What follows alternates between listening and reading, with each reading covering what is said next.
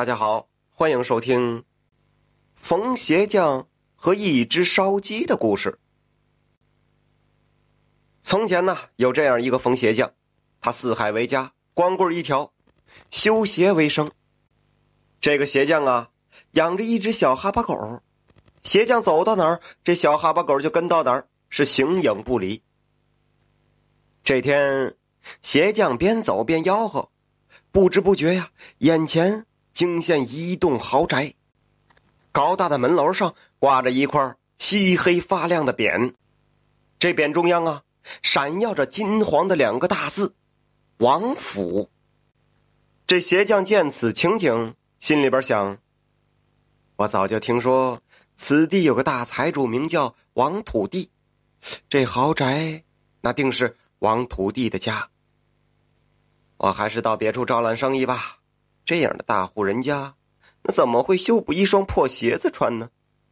鞋匠想到这儿啊，挑着担子就要走开了。可是这鞋匠刚走几步，突然听到背后有人喊：“哎，红鞋匠，我们家老爷有鞋要补。”这小哈巴狗听到有人喊，回过头去，汪汪汪的叫个不停。鞋匠很是惊讶，挑着担子忙回头，见豪宅门口啊。站着一个身穿着粗布麻衣的年轻男子，手里边拎着一双鞋，招呼自己去修鞋呢。这位年轻男子啊，正是王土地的下人，名叫张三。这吃惊归吃惊啊，那生意来了就得要做呀。鞋匠就挑着担子紧走几步，又回到豪宅门前。张三说：“冯鞋匠，这双破鞋是我们王老爷的，您可得补结实喽。”鞋匠干脆的答应道：“好嘞。”这鞋匠上前就接过那鞋子一看，惊得差点没跳起来。这王土地真是连走路都算账吗？这财迷转向了。这双破鞋呀，那比济公活佛脚上穿的还要破，怎么这样的还舍不得扔掉？看来这个王土地呀，哼，是个不折不扣的吝啬鬼。加财迷鬼。鞋匠拿着破鞋翻来覆去的看了一会儿，说：“这位爷，你家老爷这双鞋补起来要费点功夫，这一时半会儿可补不好，你先回屋等候吧。”啊，这王土地这双破鞋呀，那是面目全非，实在是太难修补了。尽管鞋匠技术娴熟，费了半天劲也没补好一只。这个时候已经正午时分，这鞋匠忙了一上午，也饿了。他想啊，这反正王土地这鞋一时半会儿也修补不好，我吃了饭再修。于是这鞋匠啊，就拿出备好的烧鸡老酒，津津有味的吃喝起来。这小哈巴狗兴奋的冲主人直摇尾巴，目不转睛的就盯着那只烧鸡。一旦鞋匠把鸡骨头吐在地上，他就急忙去抢。鞋匠吃烧鸡、喝烧酒的这档大财主王土地就走出大门来。他是想要看看他这鞋修好了没有。当王土地看到鞋匠边吃烧鸡边喝美酒的一幕，惊的是目瞪口呆。他眼巴巴的看着鞋匠，咔嚓咬一口烧鸡，细嚼慢咽，吃的那叫一个香。滋溜。喝下一口烧酒，细细品味，感觉那个美，只把王土地馋的口水是顺着嘴角哗哗直流。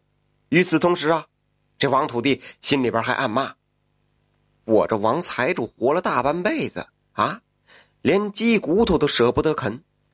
人们常说这美酒好喝，可我从来不知道这酒是啥滋味天下怎么有这么不公平的事儿呢？”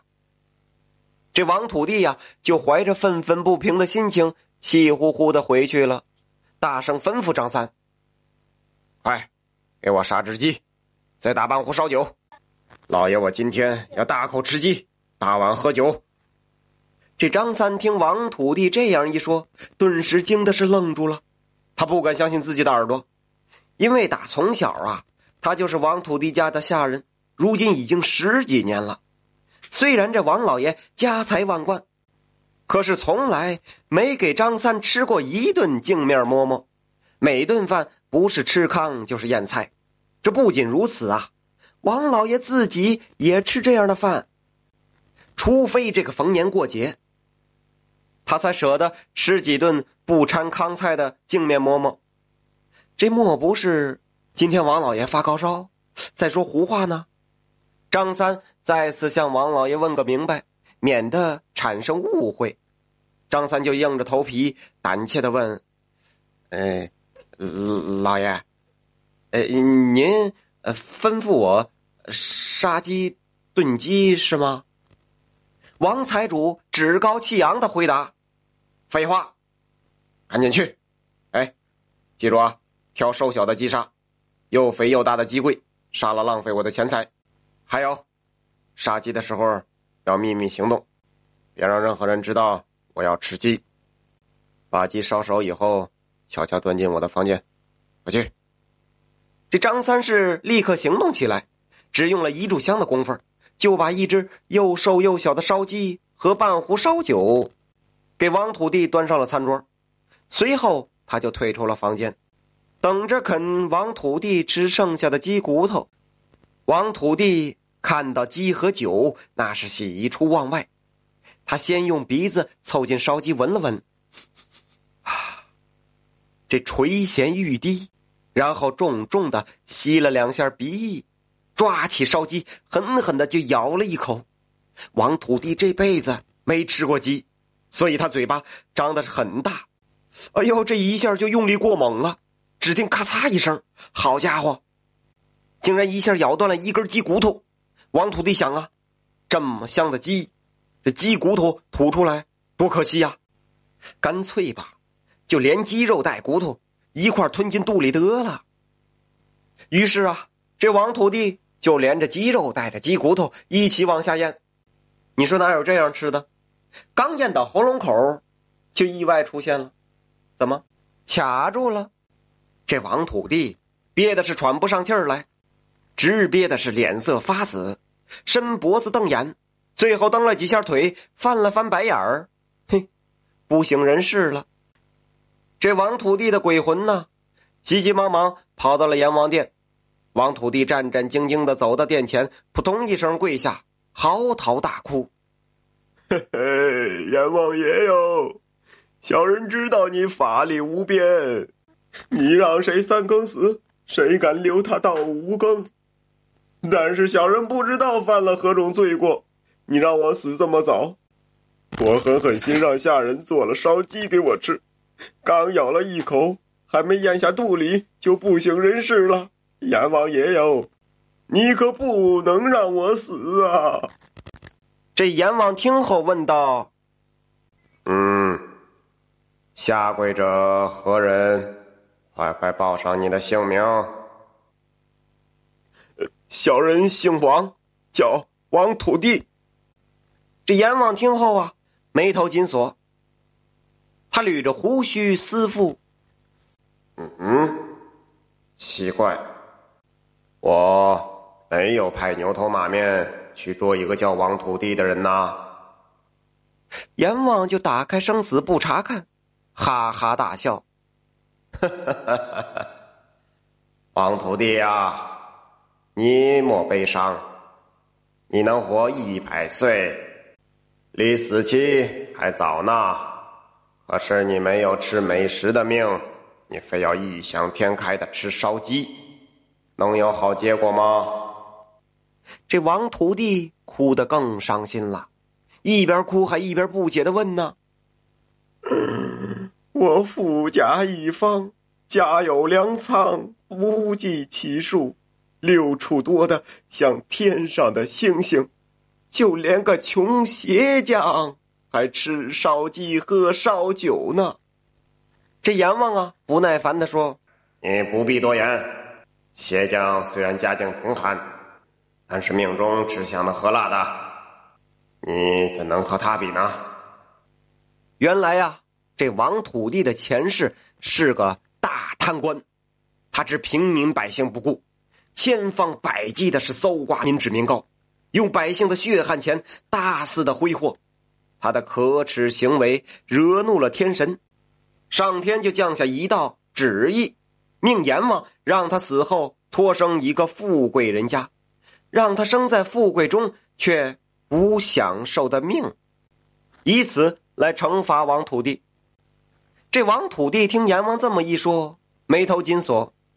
这阎王早就猜透了王土地的心思，解释说：“阳间的任何人在阳间都有个粮食仓库，我派鬼王带你到各自的食物库去看看，自然是一目了然。”鬼王领旨后，抓小鸡子一样拎起王土地就走。不一会儿的功夫，鬼王把王土地扔在了一个大门前，说。哎，这就是你的粮食库，自己进去看看吧。王土地爬起身来，吱呀一声，推开仓库的大门，将信将疑的走了进去。只见满仓堆积起来的米糠和野菜，像一座座山丘。呜，这王土地是心灰意冷，耷拉着脑袋走出食物仓库。鬼王又把他带到了鞋匠的食物仓库门前，这王土地放眼进去一看呐，各种美味是堆积如山，目不暇接。这阎王见王土地服气儿了，就让牛头马面速速的把他带回阳间。回头再来说张三，他不是想啃鸡骨头吗？啃鸡骨头心切，就蹑手蹑脚的趴在王土地的窗前，他想要听听屋里边。有啥动静，来判断王土地把烧鸡吃完了没有？这张三竖着耳朵听了好一会儿，嗯，这屋里边怎么一点动静没有呢？这张三感觉到很蹊跷，他高抬腿，轻落足，慢慢的就溜进王土地的屋里。这一看呐，王土地躺在餐桌上一动不动，手里还拿着那只瘦小的烧鸡。张三赶忙大声呼喊起来：“哎，老老爷，老爷！”是怎么喊也不应声。张三哭喊道：“快来人呐！老爷断气了！”这时候，修鞋匠刚把鞋修好，正准备送进去，他听到张三杀猪般的喊叫声，立刻是赶了过去。这王府内的男女老少闻声也是惊慌不已，纷纷从四面八方都跑了过来。一群人径直向王土地的房间是蜂拥而去。王土地的老婆见此情景，惊慌失措，她紧紧的盯着张三，问道：“老爷，为何成这个样子？还不从实招来？”这事到如今呢，张三也只得将事情的原委说与他听。这王土地老婆听罢，着急的说：“哎呀，这老爷平日里身体状况颇佳，他一定是吃鸡时噎住了。”这众人是束手无策。鞋匠把补好的鞋往窗台上一放，往前跨出一步，献策道：“呃，呃，我有个土办法，就是不知道你们下得了手吗？”这王土地的老婆管不了那么多了，死马就当活马医吧，赶忙问鞋匠怎么办。这鞋匠胸有成竹的说：“你们快把老爷扶起来，让他的头尽量放低，然后用手掌用力拍打他的背部，同时不停的扇他耳光，这样可以使卡在喉咙里的食物排出。如此行事，定会救得老爷的性命。”大家一听是赶快行动，按鞋匠说的办法。王土地的老婆赶紧下了命令，众人是一哄而上，七手八脚的就把王土地扶了起来。这时候，鞋匠发现呐，这王土地的手里呀，还死死的攥着那只咬了一口的烧鸡呢。这鞋匠用力的掰开王土地的手指，只听“啪”的一声，烧鸡落地了。众人是有的按住王土地的脑袋，有的不停的拍打他的背，有的不住的扇他耳光。噼里啪啦的是不绝于耳。就在大家忙着救王土地的时候，这鞋匠的小哈巴狗闻着烧鸡的味道就赶过来了。他箭一般的冲上去，咬住烧鸡，风卷残云的就将烧鸡吞进了肚子里，然后用舌头舔舔嘴巴，神不知鬼不觉的摇摇尾巴，回到了鞋匠的身后。此时的王土地正和牛头马面迅速的赶回阳间。行走间，王土地就气愤的想：“哼，别的不说，那只烧鸡反正飞不了。我回到阳间，只要一喘过气，第一时间就要把那只烧鸡吃掉。”哼！王土地正想着，只听牛头马面宣布道：“阳间已到，快快还魂！”这个时候，刚才还奄奄一息的王土地呀，就慢慢的睁开了双眼。众人见状，都是惊喜不已，同时七嘴八舌的夸鞋匠的土办法好用。这刚刚睁开眼睛的王土地有气无力的说道：“我，我要吃烧鸡。”